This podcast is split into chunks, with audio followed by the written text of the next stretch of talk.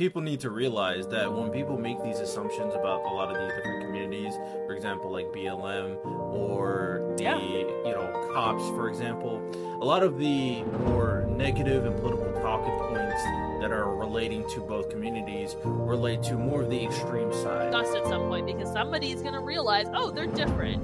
And kids, by the way, I've taught I've taught uh, LGBT related stories to children. Kids don't judge at all. It's the adults that judge. I showed a story, they're just like, okay, this kid has two dads. Fine, deal, whatever. This kid that I had in the class had two moms. It just is. And that's gonna happen no matter what the laws say about it. And you're gonna have to address it one way or another. What are you gonna say? Hey kid, you're not allowed to have two moms as a, as a thing? Like you can't take that away from that kid. when it comes down to what is being taught in school, I'm actually fine with presenting the idea and the concept exists, but I do want to always scale back and trying to reaffirm things that our kids are saying because they're kids and they don't know what they're saying in actuality. Welcome back to the Purple Political Podcast. I am your host, Riddell Lewis, brought in with my guest here. Uh, let me make sure I say your name correctly. Shaylee? Shyly, yeah. Shyly, Hey. shyly. Uh, before I let her introduce herself, I'm gonna make sure I let everybody know. I know it's been a little hit and miss in terms of the last few weeks because of the holiday weekend, but we're gonna be back with the regular, regular scheduled episodes every Monday, 7 a.m. So stay tuned for all those future discussions, of course.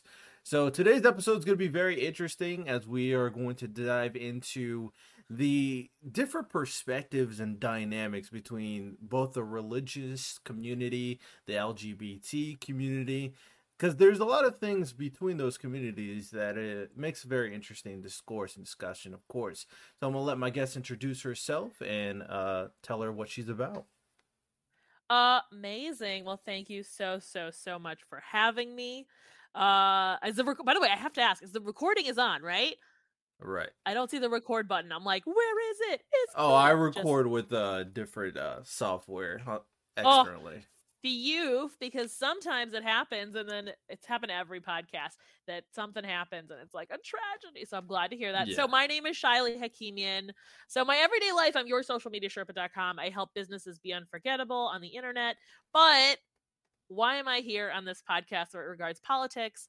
Uh, I spent a lot of my youth in activism uh, from high school, college, especially working in the LGBT plus community and trying to make the world a little bit of a better place for, especially for LGBT youth who don't always have the resources to get support.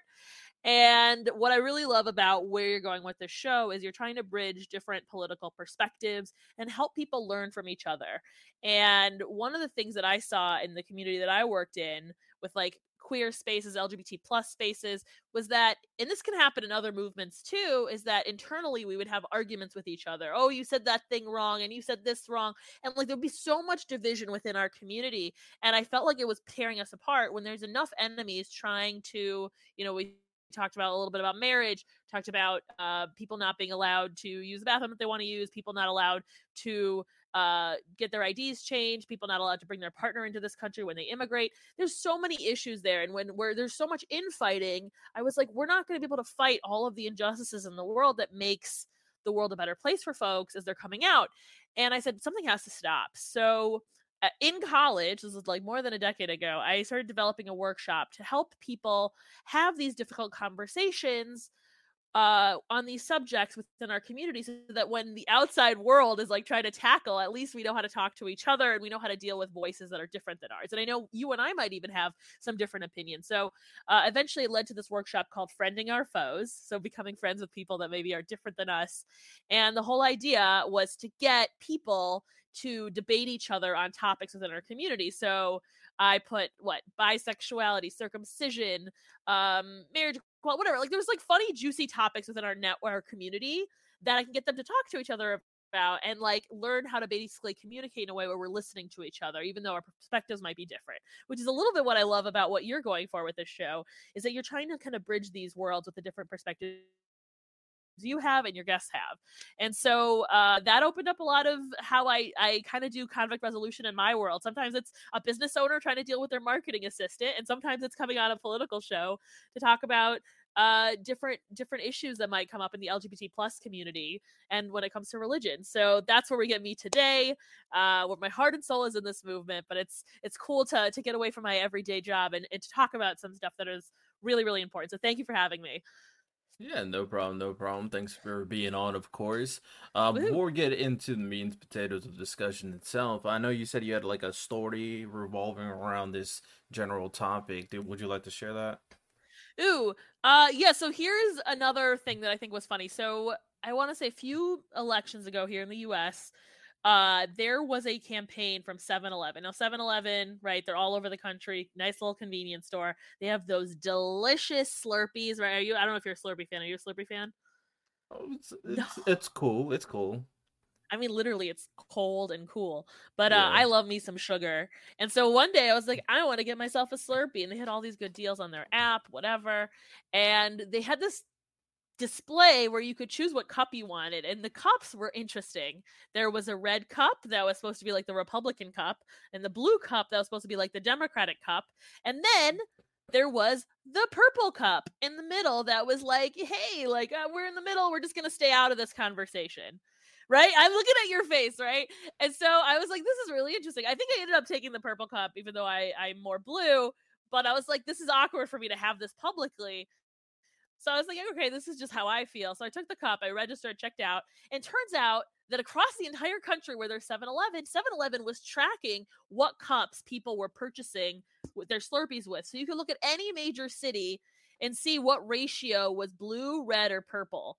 And so I was like, "Ooh, this is interesting," and I realized there was a trend going on, which makes total sense. But like it, to see with my own eyes, which is blowing my mind, like that so many cities and places, the majority was purple.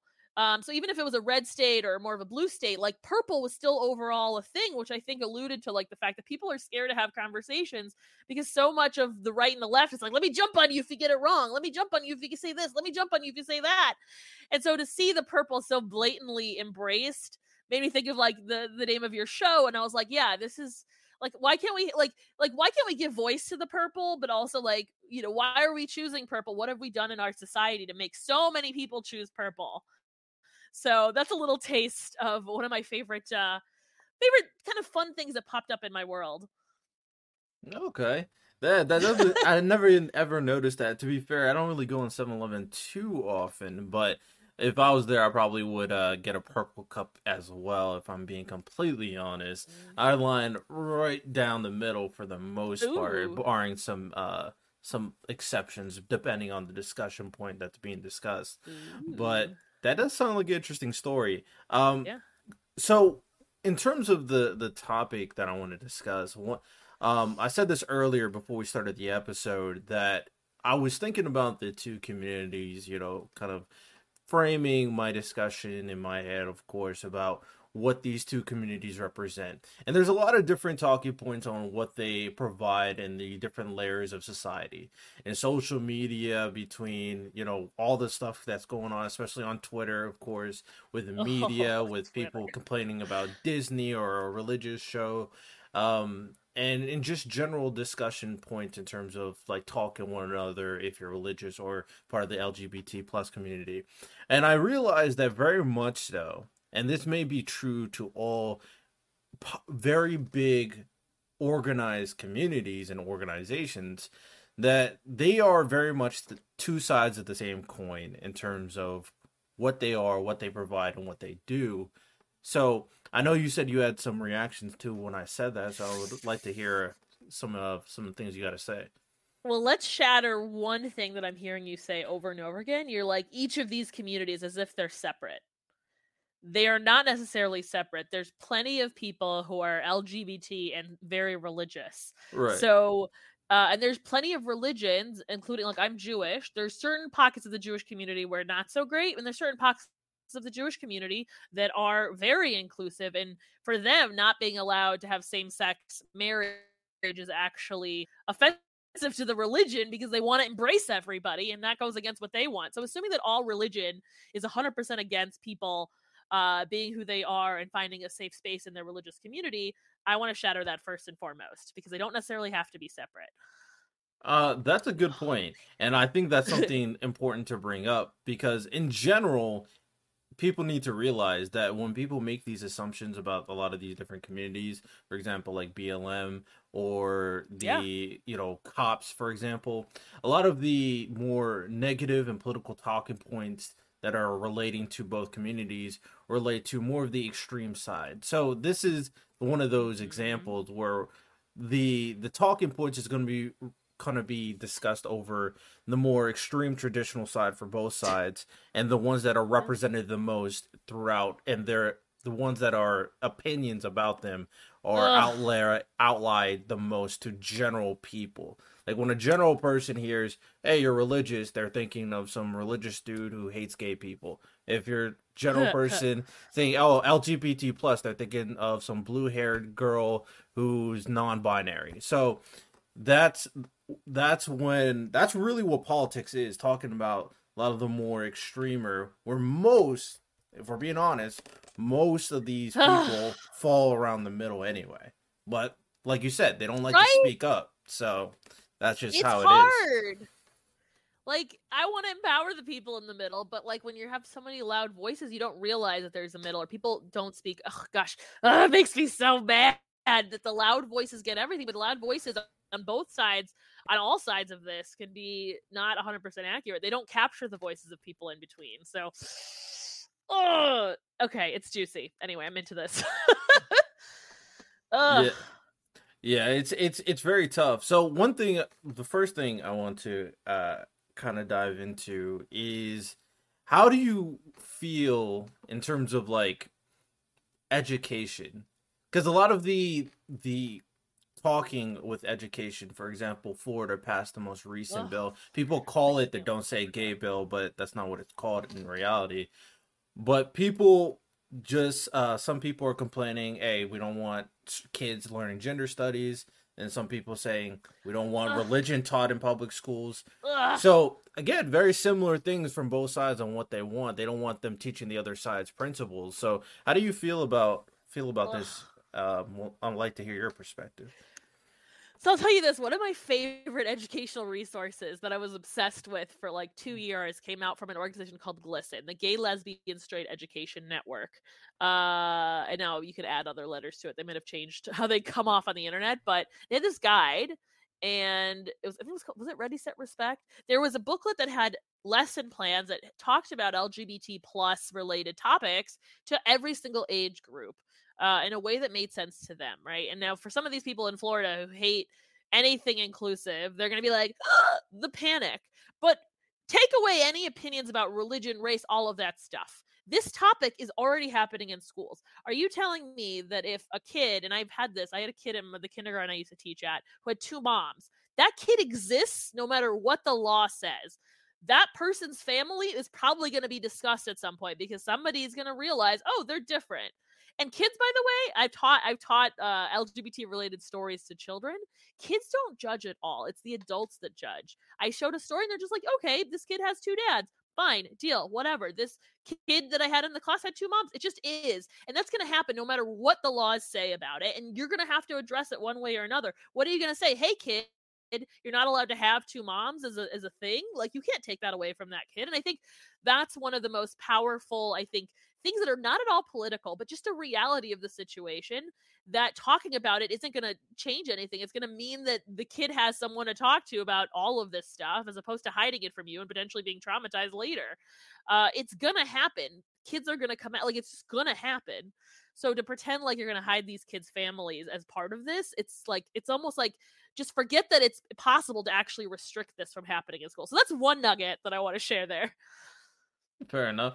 Well, to be fair to the law, it's not. Uh, they're not attacking every age group. I think it's kindergarten and the third grade. To be fair, in terms of like who they want to teach. But I will say this: that when it comes down to what is being taught in school, I'm actually fine with presenting the idea and the concept exists. But I do want to always scale back and trying to reaffirm things that our kids are saying because they're kids and they don't know what they're saying in actuality. But you can always accept that there might be truth to it, but not completely reinforce what they're saying as the truth, right? Uh, not until they get experience, get perspective, and grow up will they really learn who they are and what life is. So that's that's where I really come from based on like Hmm. what should be taught in in schools. Same thing with like religion. Um I don't want to someone just teaching their, hey, you are this. This is your religion. This is the truth and reality of society. You can teach the principle. This is what the religion is. Not teach this is how you should be as a kid, right? So that's where I come from. Um, the concept, making them realize the concept is fine, especially because I've heard their sp- uh, perspective, which is very notable. People need to realize this too, is that there's a lot more that goes on in schools that's not in the classroom. Exactly. Kids talk, kids talk, kids hear, kids listen, kids hear their parents, kids watch TV, kids watch TikTok, and kids have the internet. Kids are going to find out. I found out about porn at a very young age I'm sure. extremely young age and obviously it took me a while for grow up to kind of realize yeah i'm straight i'm i'm not i'm not that way but kids are going to find this stuff out very soon and they're going to have questions so Mhm. i don't I love. i think sometimes parents are a little bit ignorant that i don't know why because they used to be kids too they're a little bit ignorant about these uh, situations uh, Mhm. so these conversations actually, even like with like puberty, conversations need to be happening. They need to realize these things. But in terms Yes. of ideologies, that's completely for the parents to decide how they want their kids to grow up. That's what that's what I believe. I think yeah, the ideology. But if you say that they have the right to choose their ideology, do they have the right to dictate what's happening in the school? And that's if it's public, not necessarily. But I will say the topic about sex ed. I've lob- I've been lobbying actually for safe schools for LGBT youth, and I'm also for comprehensive sex education nationally. So I've, they've flown me to DC to go do these things. So it's very much something I'm passionate about. And like you said, I'm going to echo what you said is that kids are going to figure stuff out. They're going to Google things. They're going to find stuff.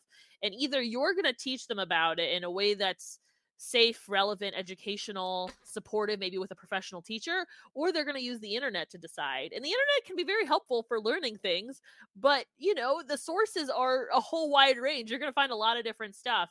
So I think if anything, even if it's not teaching them everything and anything, it's creating a space where they can ask questions and have discussions that you know, I think kids uh, having worked with a lot of kids like people will surprise you. They'll say things that you never expected. So I think that is really some of the magic of all this. Like you said, the kids are going to figure stuff out, and you not saying it, you as in the, the proverbial you or whatever. Like if you don't say anything to them, they're going to go somewhere else, or they're going to hear about it from their friends. Um, and I think that's that's where it gets messy. What else was I going to say on this? Um, what was I going to say? you know they they oh if you don't say anything about this subject right if you say zero that also sends a very powerful message to a child who's not sure what to do right um i i know this this is something that i I even echoes for me as i'm a middle eastern woman i'm a middle eastern jewish woman right in chicago most uh jewish people here are from a european background so they're like very it's much more whiter than than how i was raised and so to see like somebody who like looked like me who was a middle eastern jew on a reality show even though it was kind of a weird reality show like felt really validating for me to see somebody who kind of looked like me and acted like me and that felt so great. And the reality is a lot of you know if you look back that wasn't as easy to do. There wasn't as many of those icons to look up to and i think even when i was younger there weren't that many people that were like out and known. Nowadays there's a lot more and i think that's cool um, but that always isn't the case. So to give people role models and say, "Hey, you're possible," or you can create impact, or even just acknowledging the people in our history are actually there's a plenty of people in the history that we teach our kids now that are LGBT something something. What maybe they didn't even have the term to use back then that are, but they won't acknowledge that in the books. But it gives people some historical context that gets left out. So it's already there in our history. It's just it's being it's just being hidden, and it's so upsetting to me. so. Ugh. Yeah. Anyway, those are my thoughts. Yeah, I respect it. I definitely understand where you're coming from. Um, and th- even though there might be like slight disagreement on like certain things here and there for between me and you on uh, how far they should go, I, I will say the general principle is there that one, the parents need to be more. I think this has been reinforced a couple of times that especially with the introduction of technology in society and how TikTok is really changing things in terms of um, reinforcing certain things and showing certain things to them that sh- they probably shouldn't be seeing at the age of being in kindergarten, for example. Um, that's when parents need to definitely step in more, be ready to talk to their kids v- sooner rather than later. And even if you were so touchy about the puberty stuff, the the gender studies, the religion stuff, they're going to ask about race too. They're going to be asking about Mhm. um they're going to be asking about their uh future for example or uh if they're actually capable of sports if they have a disability they're going to ask why they're different from other kids so regardless the discussions need to be had with your kid and there needs to be parenting involved in terms of if you really want them to stick to a certain type of belief and understanding you have to be directly involved more so than not so I think that's something parents need to realize on both sides, regardless if you disagree with whatever is being taught. Um, Yep. Yep. I But- agree with that. My final, my before we move on here, my do my question is referring to like the teachers. How how much, how far do you think teachers should be involved in terms of uh teaching the these type of uh gender studies or religious studies to a kid versus the parent don't want them to teach if the parent so i'm i know you were kind of hesitant on that Mm. point so i'm curious on your thoughts about that oh this is this is this is really messy because there's a lot of layers to this and as somebody who studied education who chose not to go into the traditional education field in public schools um the teaching institution as a whole is is going down the toilet by Sure. no fault of the teachers but by the institutions trying to add this add that add layers add this and then they have contracts they have to fulfill with all these companies at some point teachers cannot be teachers and doing the things that they want to do so saying hey you got to add in uh queer positive curriculum or you got to add in uh black history month curriculum or you have to add in disability awareness like every one of those things is another layer for a teacher that is really i mean it's it's messy on top of everything that their bosses and their schools are doing like teachers are quitting in droves. Uh, one of the things i used to do when i before i quit tiktok because it's too addicting was listening to teachers who were all about teaching and then i would see like a few weeks later they're like i actually just quit my job because i hated it how they treated me so much underpaying expecting long hours and now teachers are not going to work those long hours. If the institution's not going to treat them with respect why work those extra hours? It's really just awful. So i can see that like while that's all happening parents are thinking hey i have more control over the institution i think there was like a meme that was like at one point in history teachers were considered to be very respected people and as time went on that level of respect went down and i'm sure Yeah. you know teaching is a very feminine institution it's a lot of women and you know that makes sense if you're going to talk about gender here women are in that field and they're getting pushed down left and right so uh so parents saying hey we want to do things our way it's like at some point like of course your teacher is going to melt down and not be able to do all those things so you have to really be strategic in what what happens and i would say the best teachers i've had and this can apply to every kind of diversity out there making every student feel great so whether it's that kid with two moms whether it's me who had disabilities and who worked a little bit differently right? Me being a little bit middle eastern like being middle eastern like i'm different. Like how do you embrace you know i had a kid in my class who that i was teaching and her i never met like a student that was jehovah's witness and so you know did i need to learn everything about jehovah's witnesses? No i didn't but when i did teach about a holiday in the jewish community to this class without it being like a religious thing um, when we had the celebration afterwards she had to leave because they don't do celebrations and i was just like okay it is what it is. And she still had a great time because she got to eat the cookies so she got to do what she needed to do and she was able to accommodate herself right? When i was in college and i had to take off of certain test days because I, it was a jewish holiday of the many jewish holidays if the teacher was understanding, I got to take it off and it, everything was okay. It's not fighting the differences, but embracing that you don't have to know everything, but in, like pulling it in. I think that will solve so many different aspects of the diversity stuff. Like I'll give you another example. There was a one of my student teaching jobs that I had was in Indiana. It was it in Indianapolis? I know. I, I was in Bloomington. Bloomington, Indiana is where I went to school. It's a very cool liberal town, but I kept going to like other neighborhoods where they're very different. So this school was in Martinsville, Indiana, which was where the KKK started in Indiana. So I was like, great, I'm Jewish. Should I tell people I'm Jewish? I don't know. I'm a little scared. Um, and, you know, I'm racially kind of ambiguous. So I'm like, okay, I kind of look different, but they don't know what's going on. so um that was something that was on my radar. I was like, I'm in this place, Mm. it's different. And uh oh, what was I gonna go with this? Oh yeah, so this teacher, bless her. She by the way, she could have worked at a very fancy corporation that could have paid her a lot of money. And she's like, No, I want to be a teacher to make things better for kids. She chose to negotiate with the other teachers and say, "Give me all the kids with learning disabilities and different challenges. I want all of them." Which ten- usually teachers are like, "Oh, I don't want those kids because they're harder and I have to deal with them." And she put them in her wide net of embracing them um, and really empowering them to keep going. Uh, to the benefit potentially of the other teachers, but like she got to see these kids grow in ways that they other teachers probably couldn't do. So that's the kind of energy that I want to see happening. And right now, it seems like you know it's like the bad day at work. I'm telling you what to do because I'm more important than you, and I'm going to force you to do this thing. And then other people being like, "You're wrong," and it just makes a fight. And it's like it's not about that. It's about making sure every kid feels included, but we're also enumerate enumerating or whatever naming the kinds of differences that might happen in a way the kids can now have a conversation about it with someone in a trusting environment. That's all. That's what has to be. Oh, and then there's a religious part. I can jump into that too. But um I got lots of stories.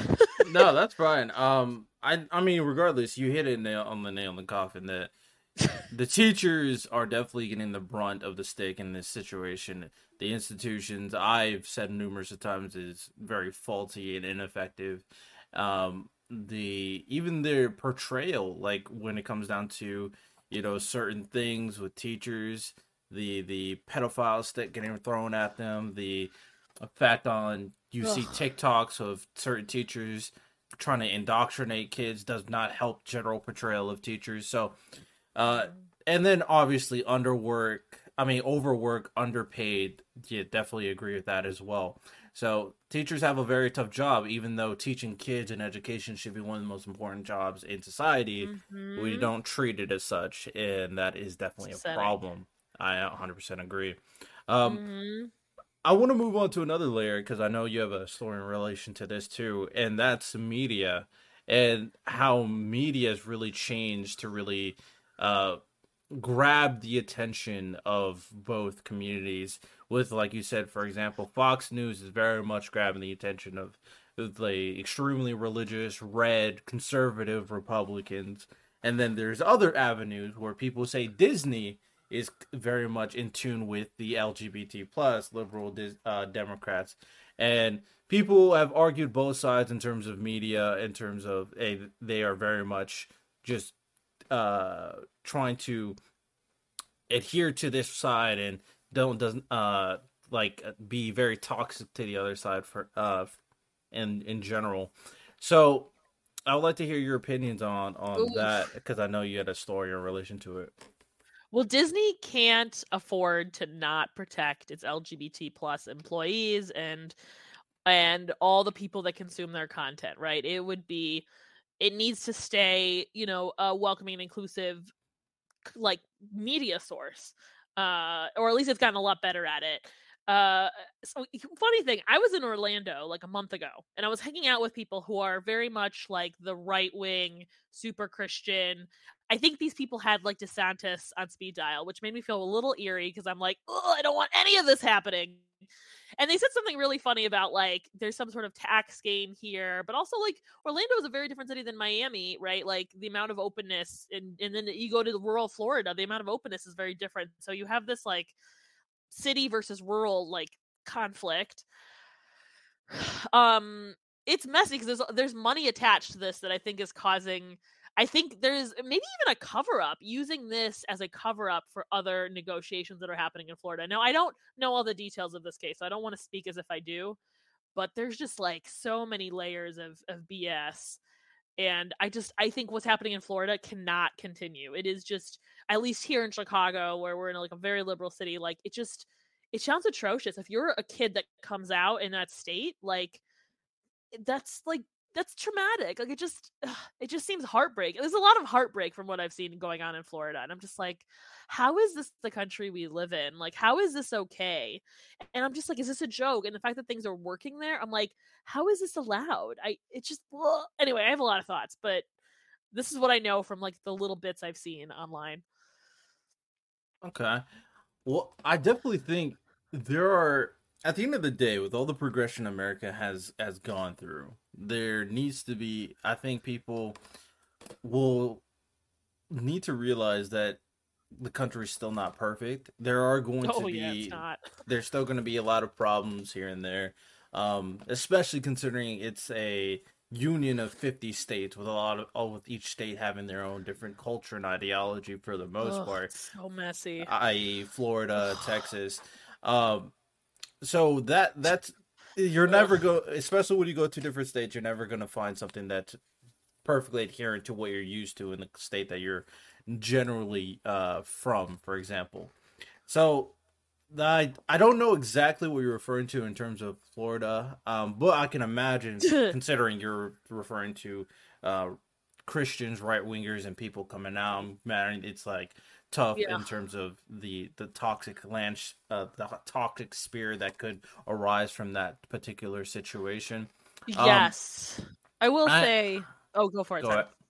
Oh well, I was gonna say this that the it's it's definitely something in that situation. It's very bad for the people who are grow up in that situation, and it's equally as bad if you're in a situation. For example, I went to a private liberal arts college, and Mm. I was I was very much in the middle. I, back in college, I probably was middle leaning, probably generally more left because I was younger. Um, didn't really understand politics as much, even though.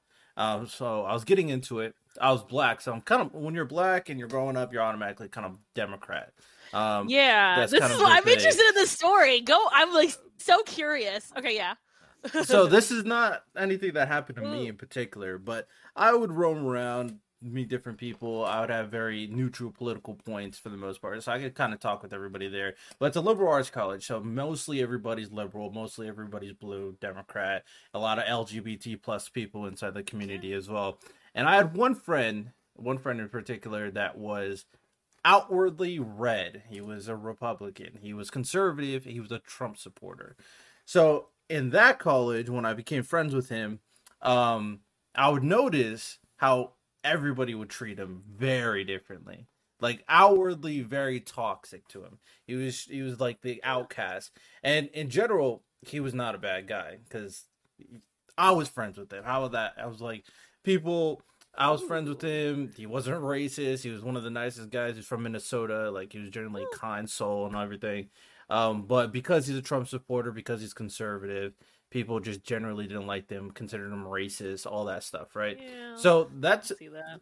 when these communities that are in America very much is like intertwined with the Christianity values. So obviously that's going to be more so um, compared to other communities.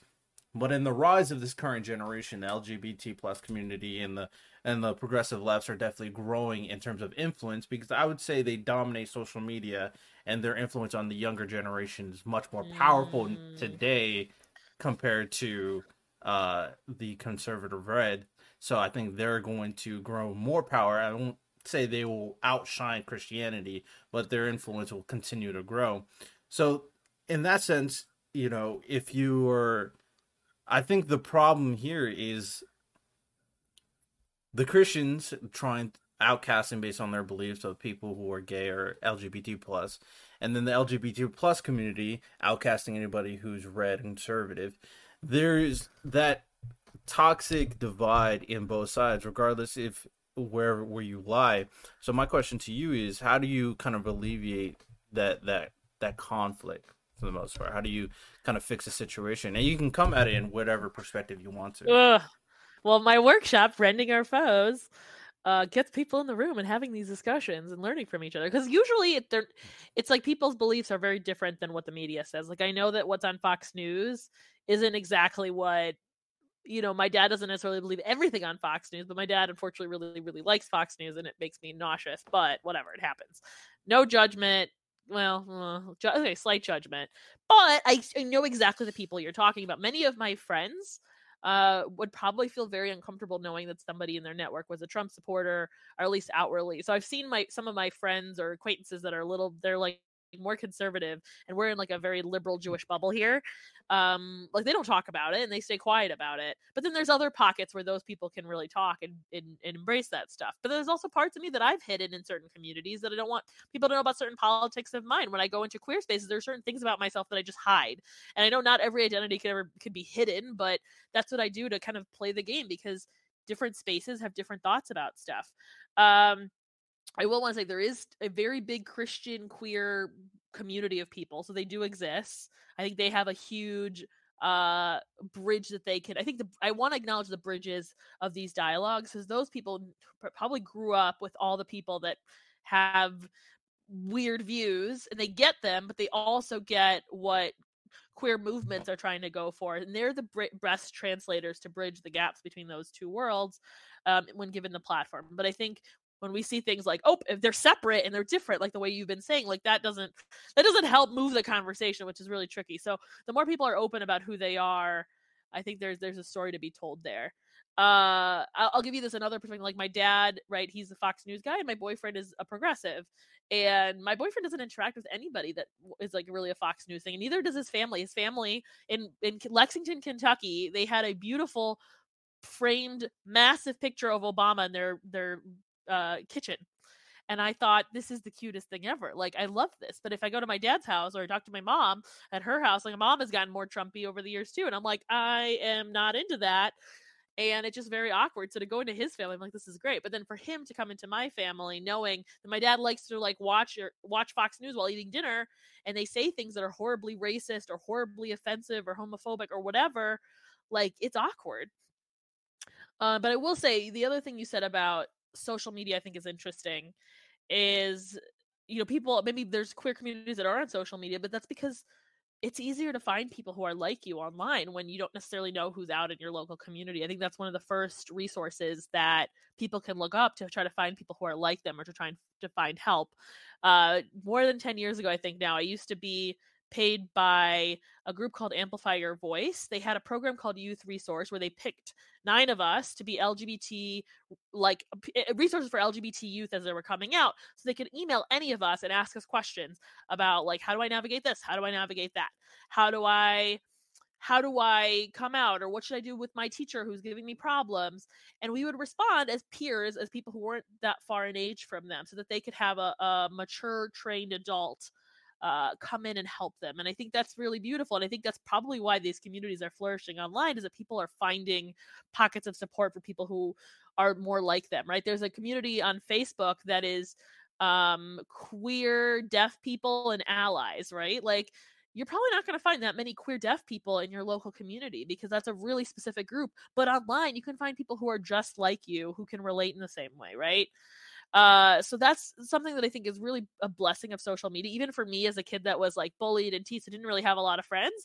I found my online communities that made me feel welcomed and supported. So I think there's a blessing in the internet to to mobilize these networks because people can now be seen from people in other places because that's just different than what they grew up around. And I think that's there's a beauty to that. yeah, I definitely respect and um even though I adhere I elicit what the negatives are in reference to social media, I will always say in in the large scope of things, social media is a positive. Um, but I have two questions before we yeah. start wrapping things up. First question's uh, you know, a little little spicy. If you don't Let's go answer, with the spice. It's up to you.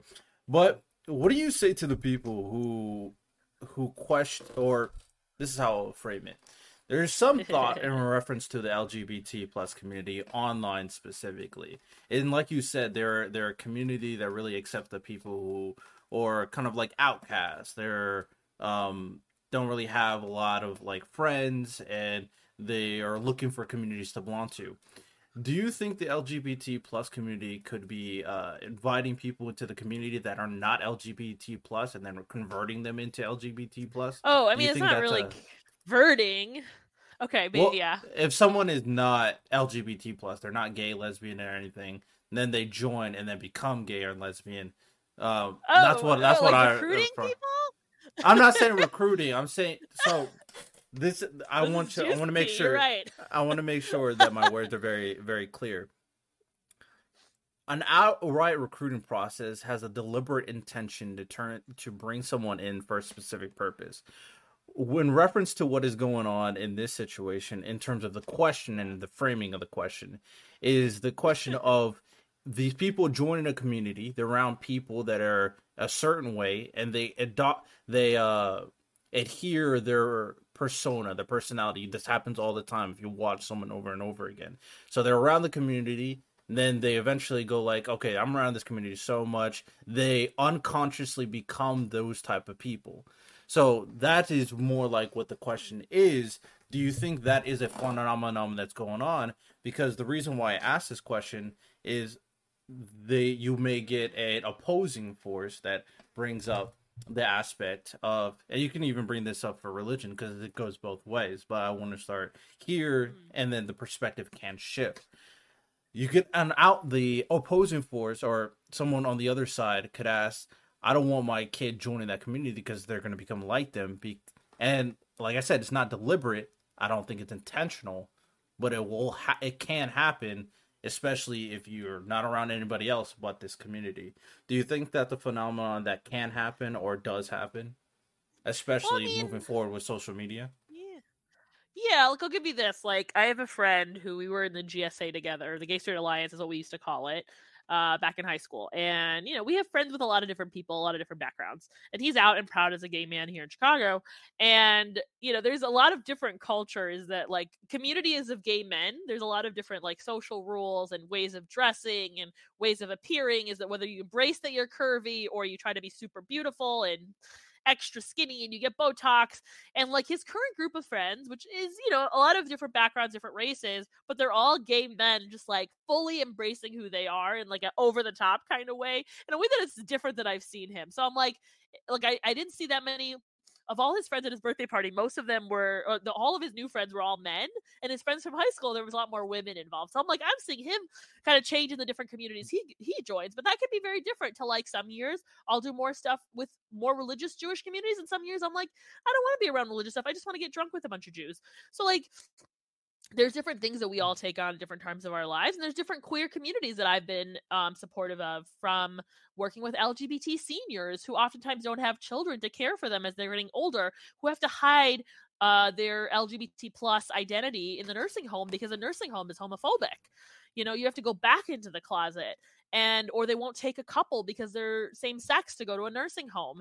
There's all these other things that happen. So there's there's so many different communities you can join any different time for any different thing. So that's one part of it. The other part of it i will say is that like i am someone who you know i think when i when i started doing work in the lgbt plus community i thought oh, okay i like guys. Cool check. Maybe that's called straight.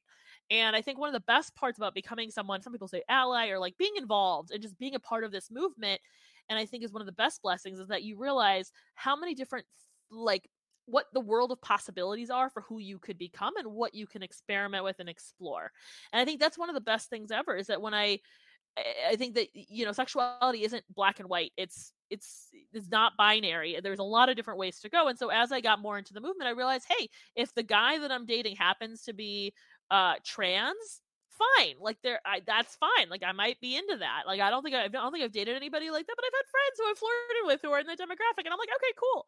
So like my sexual orientation is not limited to straight and gay. And Kinsey, if you look up the Kinsey scale, right, he says that you can't be 100% gay or 100% straight. Everyone's somewhere in the middle, and I think that's one of the blessings that maybe that's about what you're talking about here with like can people be recruited or whatever like people can also realize that there's more in the world than what we've been taught as like one way or the other. And I think that's really where the blessing comes in.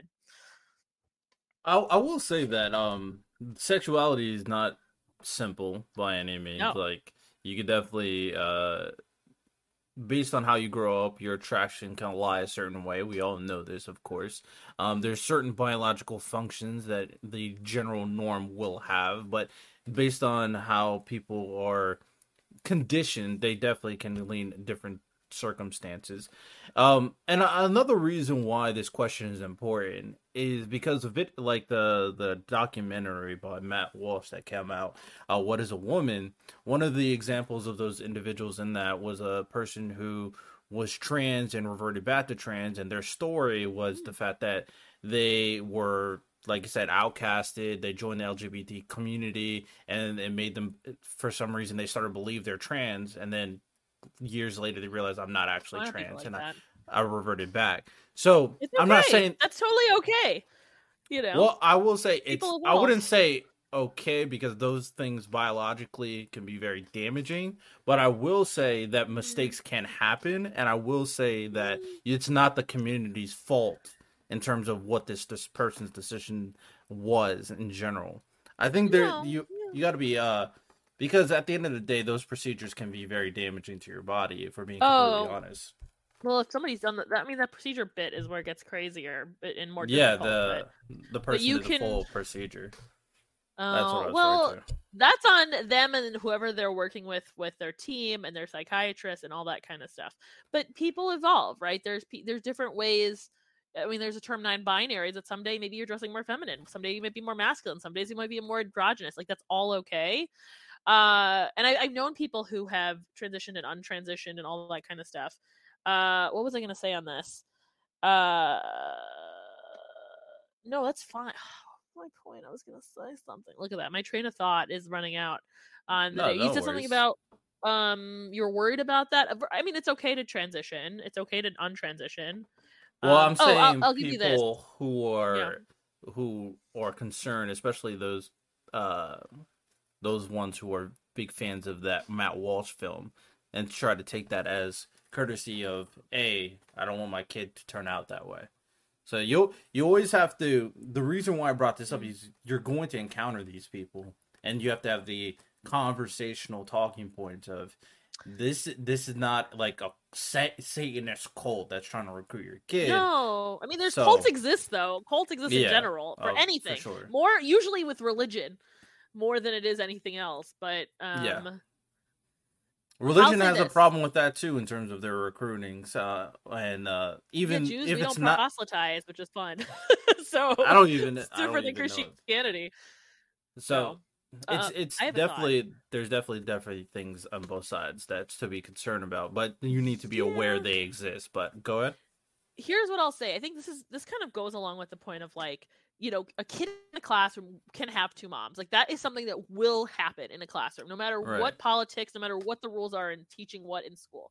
And the same way, uh, there's gonna be people, and and I've I've got the pleasure of interviewing and, and becoming friends with people who are intersex, who are people that the way that they were born, their chromosomes were not distinctly female or male, and it could reflect on genitalia, and it could reflect on hormones, and it could affect appearance and puberty and all that kind of stuff. Like it can affect them, and there's a whole range, right? Just like we said, sexuality and gender can have a whole range. Like how you're born can also be beyond male or female, and those people exist in numbers that most people don't even realize. And you might have met somebody who's intersex, but they probably never told you that they're intersex. Some people they, they might not say it. And it's and it's very much I feel like a cousin to people coming out as trans is that maybe it's not as biological or as obvious, but like the whole spectrum exists no matter what you believe about queer people or not.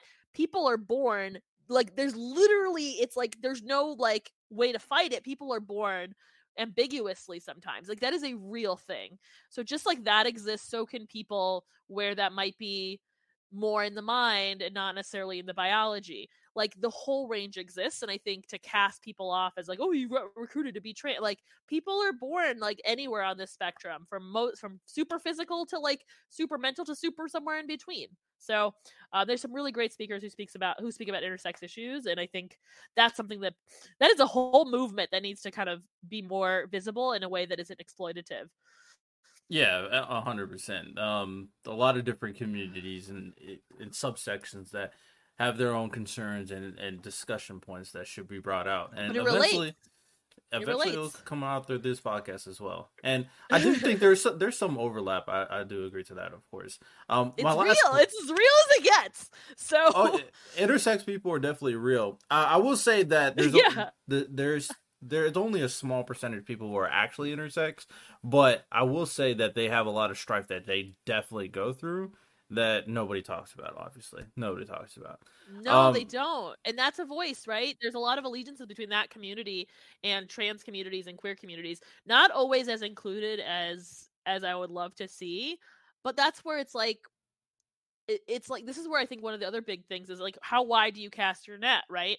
Like what communities do you pull in, and then when you're pulling people in, do you exclude certain communities? And I think that goes back to what I said about teaching: is that how do you make it so that whoever's in your classroom or whoever's in your movement, their voice is kind of heard, but also the focus stays on whatever it is you're fighting for. And I mean, I'm even thinking of like BLM, like there's plenty of movements to try to co opt BLM, and there's plenty of movements that are trying to push into BLM, and there's it's hard to keep like what's what's the clear voice that needs to stay but how do you include your allies but how do you make sure your vision is still on the right path it it's it gets really really messy and i think for this too it's like you have all these different community voices right? The the gay world didn't always include the lesbian world right? And the gay and the lesbian world didn't always include the trans world right? And so how do you create a net that lets people in but also keeps the movement going? And there's a lot of different opinions there. So this is where it gets messy but uh, if we can embrace people for telling their stories about all the variety in between, I think that would shatter some norms. If you get a, a person who came out as trans, who grew up as a religious Christian, who's still a Christian, they probably have a really great ability to change the hearts and minds of people that we're talking about on this show. And I think that's where the beauty lies. And that's what's great about the internet, too. Yeah. I definitely think expression is very valuable. Um, discourse is also very valuable because the the vision can be transformed, narrowed, and properly assessed only when it's challenged. You can't you can't have people reinforcing a vision because if that is the only thing that's happening, then it could go in the wrong path. We've seen that time and time again. So, all right, last thing I'll say uh, before we wrap things up is in terms yeah. of morality. This is this is going to be interesting. Um, I would it'd be interesting to hear your opinion. The the sense of who is right and wrong is very much a a, a benchmark on, mm. on both communities.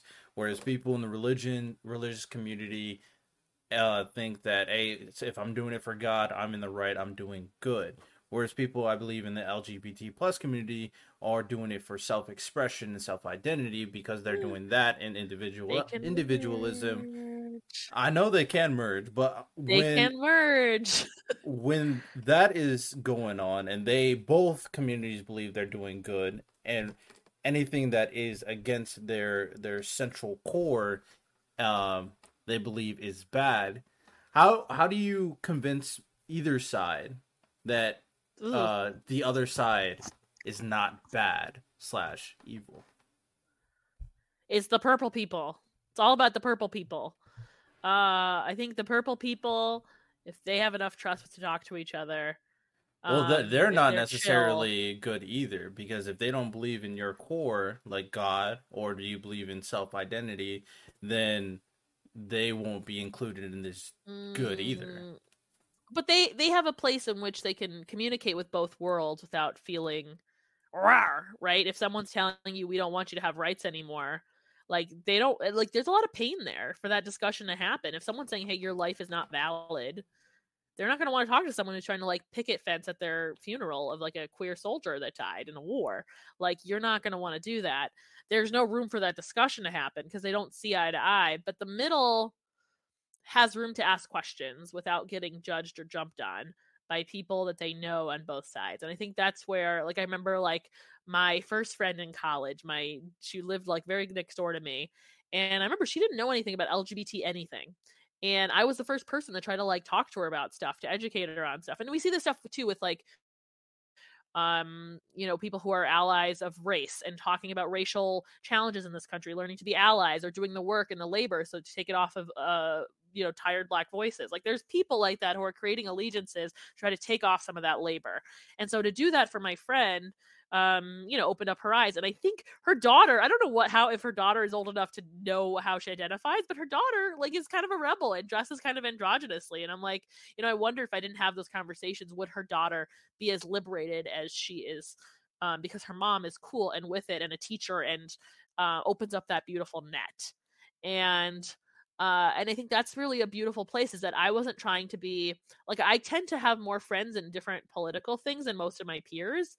And I'm not scared to kind of try to touch on it a little bit because I like those. If I don't have those allegiances, like nothing can happen, nothing can change, nothing can get better. If I'm only in my bubble, I can't do anything. But if I get to come on, and I've done a few shows on uh, podcasts where people have like really interesting different perspectives. Like if I don't have these conversations, who else is going to come in and be a voice for something that maybe you don't get to interact with on a daily basis, which is the impression I'm getting here, right? Um, and I think people like you and me who are willing to have these discussions, like that's where the magic happens. Or um, newsletter that I saw that helps you break down, like, here's what the right is saying about this topic, here's what the left is saying. I think it's called the flip side, right? Like, those people are trying to make room for that. Um, there's another organization that gets Democrats and Republicans to talk to each other in events. And I'm like, that's really cool. And I think some of those people are more on the purple purple end or like the farther end of the purples trying to make things better. And I think that's creating an energy where we can have those conversations and not want to kill each other like there's a beautiful thing there if we have the mental and emotional capacity to do so well beyond the bridge gap i do think the people in the middle are very valuable but like we've spoke about earlier a lot of yeah. them won't speak up because one they don't care and they don't want to be involved or two they're afraid to get ostracized by either side so yeah, you don't talk. There's the there's there's the third person that's like me, for example, that will speak up. But I think yeah. most people are people. one or two. I think most people are one or two.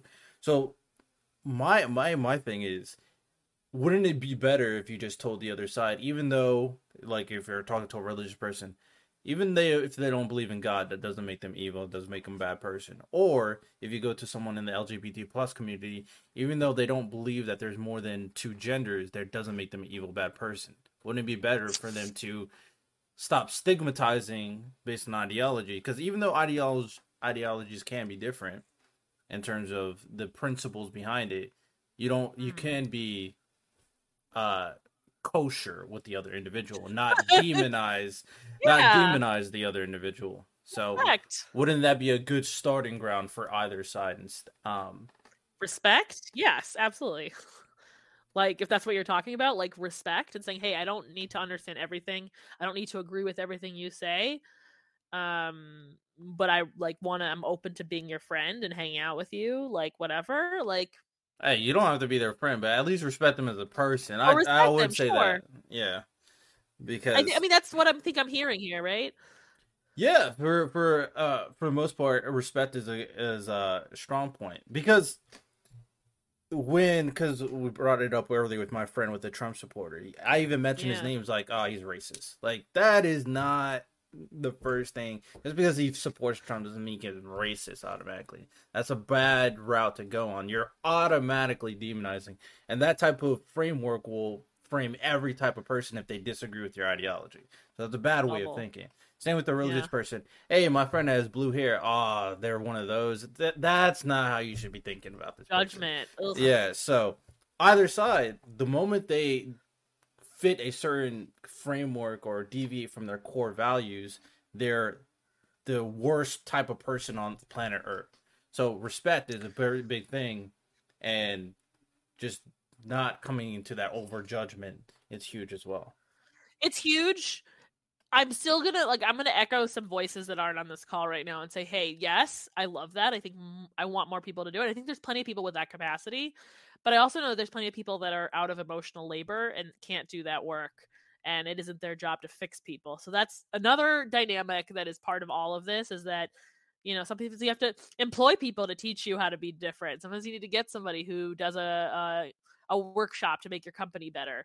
Um, but sometimes it's just knowing someone and being in relationship with them, whether it's friend or not friend. I think that's beautiful. But also, not everyone's in it for the work. But I think the people like you and I who are are going to make the world a little bit better, and we're going to take on that work because that might be part of our our life mission, whatever that may be. Yeah, I mean, I, I hear, I definitely understand that because uh, you know, for the most part, I'm I'm always I'm not the biggest people person. I can have oh, a conversation, a but I'm not. I am. I do have a podcast, but I'm not the biggest people person based on because of my general personality. I can have a discourse with a lot of different people, but there's certain layers like eh, whatever. But so I definitely understand that, but there will always need to be the realization, and one of the biggest problems with people in general is that stigma, stigma, stigmatization and demonization of the opposite group it's shifting more and more so and that t- just because you're tired doesn't make that doesn't make anything better. The two sides are getting further and further apart. They're hating each other more and more, and it's becoming more and more toxic. So that's I'm. You can be tired all you want, but if it gets worse, it's not going to get better. That's that's the only thing I'll say about that.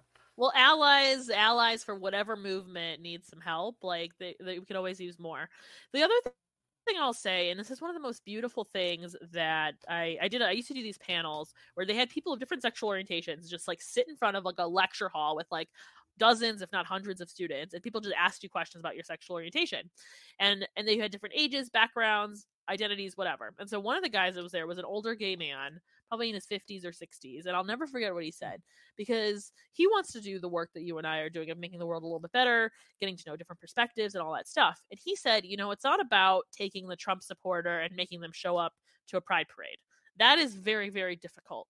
But if you can get maybe the the southern Christian that likes to go to church every week who doesn't really uh, feel any connection to queer people, and they make a new friend at the gym who is their aerobics teacher or something. It's like a stereotype, but like you know, that's you know that person is like, oh wait, here's this cool person that I know from my aerobics class that's a lesbian. Like, okay, now I'm feeling a little less hate. Like, are they going to show up to pride? No, but like their amount of ignorance you know changes right and they move from one step to another right? Somebody might be like oh you know like i don't know if i support marriage but like you know come work at our office.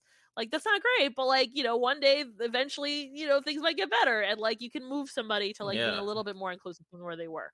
Um and i think that's that plus another thing this guy reverend uh reverend washington J- uh, J- reverend jamie washington he's a super cool guy um you know he does a lot of work on racial justice and he also is out as a gay man and i think he's also hiv positive and i think he talks about it i believe is what he said and he's like just a fire guy and he said uh you know you have to leave the world better than when you found it and i was like Powerful message. Very much Yeah. agree. So, yeah, I hey, a lot of this is a slow and steady approach. There's no fast answers, no fa- quick fixes. mhm. Um, I did say that was the last question, but short answer, last question.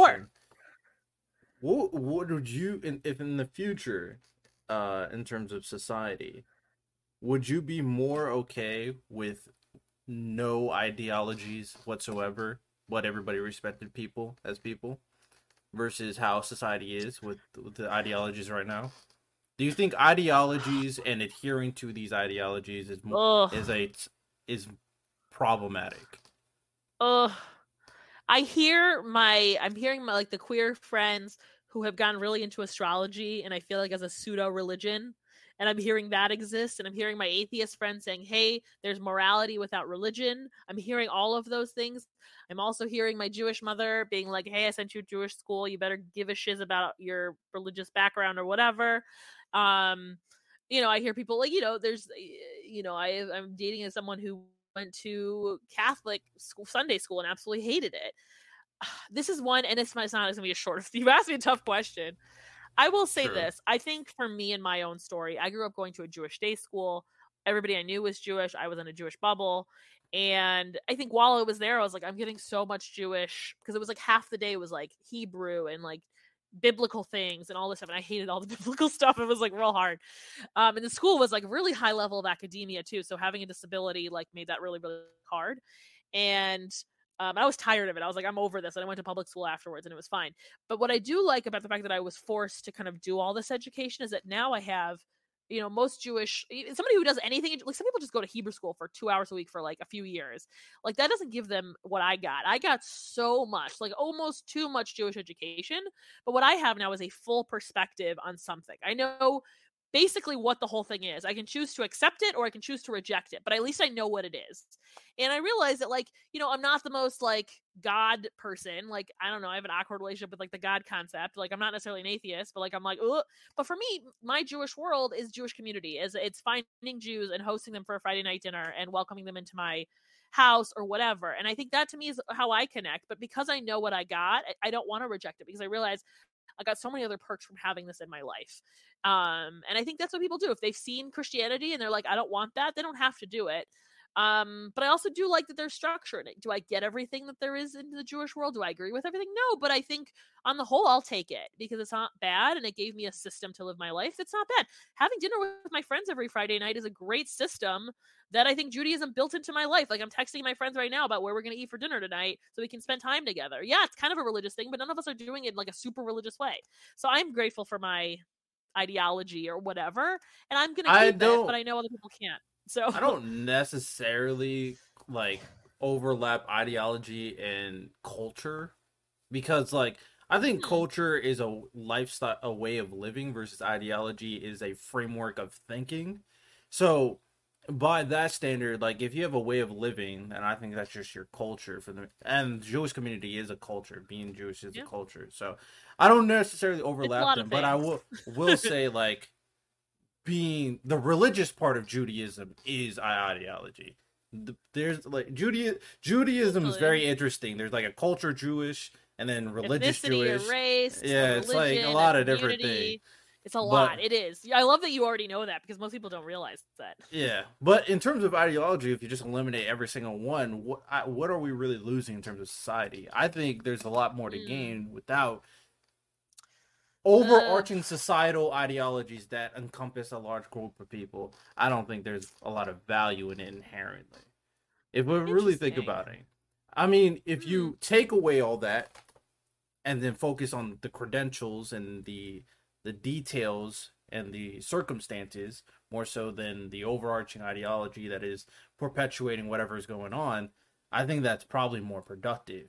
So if a society in the Hmm. future becomes more focused less on ideology and more on systems, you can still have culture. If we have Then- the systems, We we Sure. would still have the systems. if you could still have if you do have an election system, it'd be based on who's the most um best for the job. You'll still have that democratic system.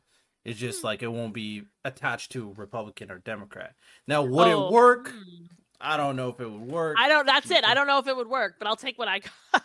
A I'm like, little, a little, yeah, it's a little idealistic, but something to think about at the very least. Something to think about. It's good. uh, you giving me a lot to think about today. Thanks for having me on this adventure. Yeah, no problem. I thought it was a great, uh, great discussion. Uh, a lot Same. of uh, interesting perspectives, of course. Any final words before we wrap it up? Anything that you want to plug? Ooh, uh, threateningourfoes.com is my secret passion project that I've been doing for more than 10 years that will help you and your network facilitate the difficult conversations within it while also learning how to have better communication skills to have more conversations like you and I have had today. Uh, on the business end, this is a very different uh, side note. I do love social media. Uh, I'm your social media where I help people be unforgettable on the internet. And whether that's a passion project, your business, your nonprofit, I help you share what your people need to know uh, so that you can be unforgettable online. Uh, so I'll see you on the internet, LinkedIn, Facebook, whatever, Instagram. I'm on all the things. Twitter, Twitter, rest in peace, kind of Twitter, but maybe not. TBD. So thank you. I'll see you on the web. Your social media Sherpa.com. I think, I think Twitter will be fine. Elon Musk just shut. He just stop and needs to talk about politics, and it'll be fine. He just it'll be all right. It's okay. Um, Sweet. but yeah, hope you guys enjoyed today's episode of the podcast. Like I said, we'll be back with regular scheduled content on the YouTube channel. I plan to do more content depending on how busy I am in the next few weeks, but we will see. Um, so with that said, you all have a good one. Take care and peace.